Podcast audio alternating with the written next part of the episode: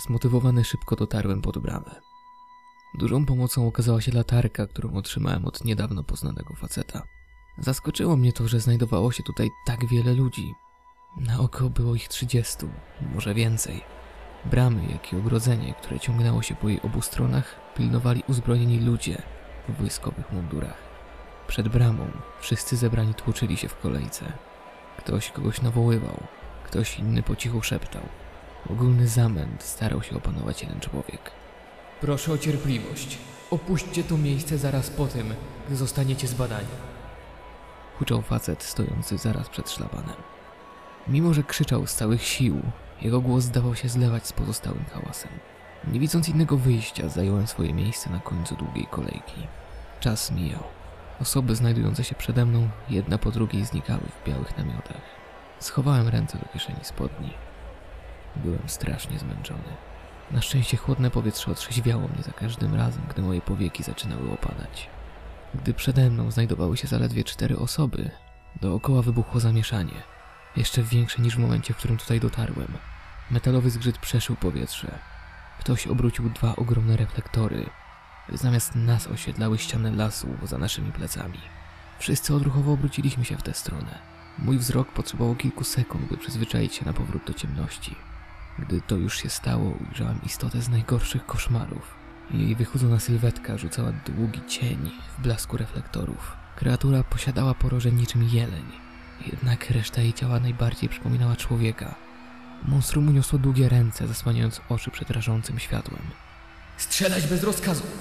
Krzyknął facet pilnujący szlabanu. W mgnieniu oka moich uszu dobiegł odgłos dziesiątek wystrzałów. Zasłoniłem uszy i schyliłem się, aby przez przypadek nie zostać trafiony. Huk broni palnej mieszał się z krzykami przerażonych ludzi oraz rykiem ranionego potwora. Później była cisza. Cały gwar i zamieszanie zniknęło. Spojrzałem w miejsce i ujrzałem leżącą na ziemi istotę. Kreatura na pierwszy rzut oka wydawała się być martwa. Zerknąłem za plecy. Uzbrojeni ludzie pozostawali w gotowości, wciąż celując w istotę. Ktoś płakał. Wydaje mi się, że było to dziecko, jednak nie jestem pewny. Szloch zagłuszył kolejny ryk. Trzy następne kreatury wybiegły z pomiędzy drzew. Były tak szybkie, że ludzie obsługujący reflektory nie nadążali za ich zwinnymi ruchami. W mgnieniu oka znalazły się obok bramy. W ciemności słyszałem krzyki i nawoływania o pomoc. Każdy z zebranych tutaj ludzi zaczął uciekać. Jedni próbowali skryć się za drzwiami, inni biegli po prostu przed siebie. Z każdą sekundą robiło się coraz ciszej. W szaleńczym pędzie dobiegłem do szlabanu i przeszedłem pod nim. Korzystając z zamieszania jakimś cudem udało mi się wymknąć. Teraz potrzebowałem jakiegoś miejsca, w którym mógłbym się skryć. W moje oczy rzuciły się ciężarówki stojące na poboczach drogi. Podbiegłem do każdej z nich, jednak wszystkie były zamknięte. Nie widząc lepszego wyjścia, wczołgałem się pod pierwszą, lepszą. Leżąc na brzuchu, ciężko oddychałem. Słyszałem, jak te potwory wybijają resztę ocalałych. Bałem się, że znajdą również mnie. Po kilku minutach zapanowała absolutna cisza. Nie słyszałem zupełnie nic oprócz własnego serca. Krople potu pomimo niskiej temperatury spływały mi po czole oraz plecach. Było cholernie ciemno. Tak ciemno, że nie widziałem nawet czubka swojego nosa. Leżałem tak aż do rana. Nawet nie wiem, kiedy zasnąłem. Następnego dnia przywitał mnie kaszel i katar. Spędzenie nocy na zewnątrz nie było mądre. Oszroniona trawa była nieprzyjemnie zimna. Wyczogałem się spod pojazdu i ujrzałem główną bramę. A raczej to, co z niej zostało. Cała okolica wyglądała jak ruina. Połamane szlabany i zniszczone ogrodzenie. Rozbite reflektory i szyby pobliskich ciężarówek. Nigdzie jednak nie mogłem znaleźć ciał. Sprawdziłem wszędzie, gdzie tylko mogłem, jednak nie znalazłem nikogo.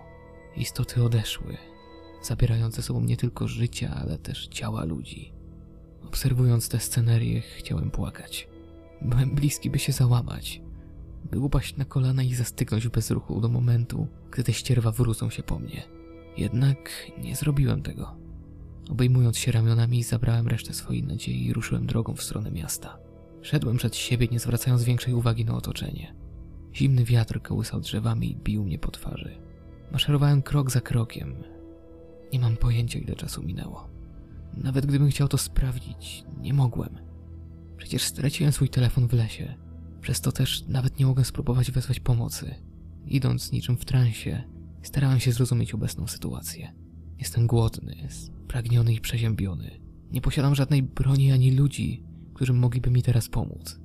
Kłęby pary buchały z moich ust przy każdym wydechu. Moje nogi drżały. Nie jestem pewien, czy to przez to, że byłem już zmęczony, czy przez to, że jest mi zimno. Zauważyłem też, że straciłem czucie w skrubiałych od chłodu palcach. Skóra twarzy piekła mnie od wiatru. Nagle świat zawirował, a ja upadłem na ziemię.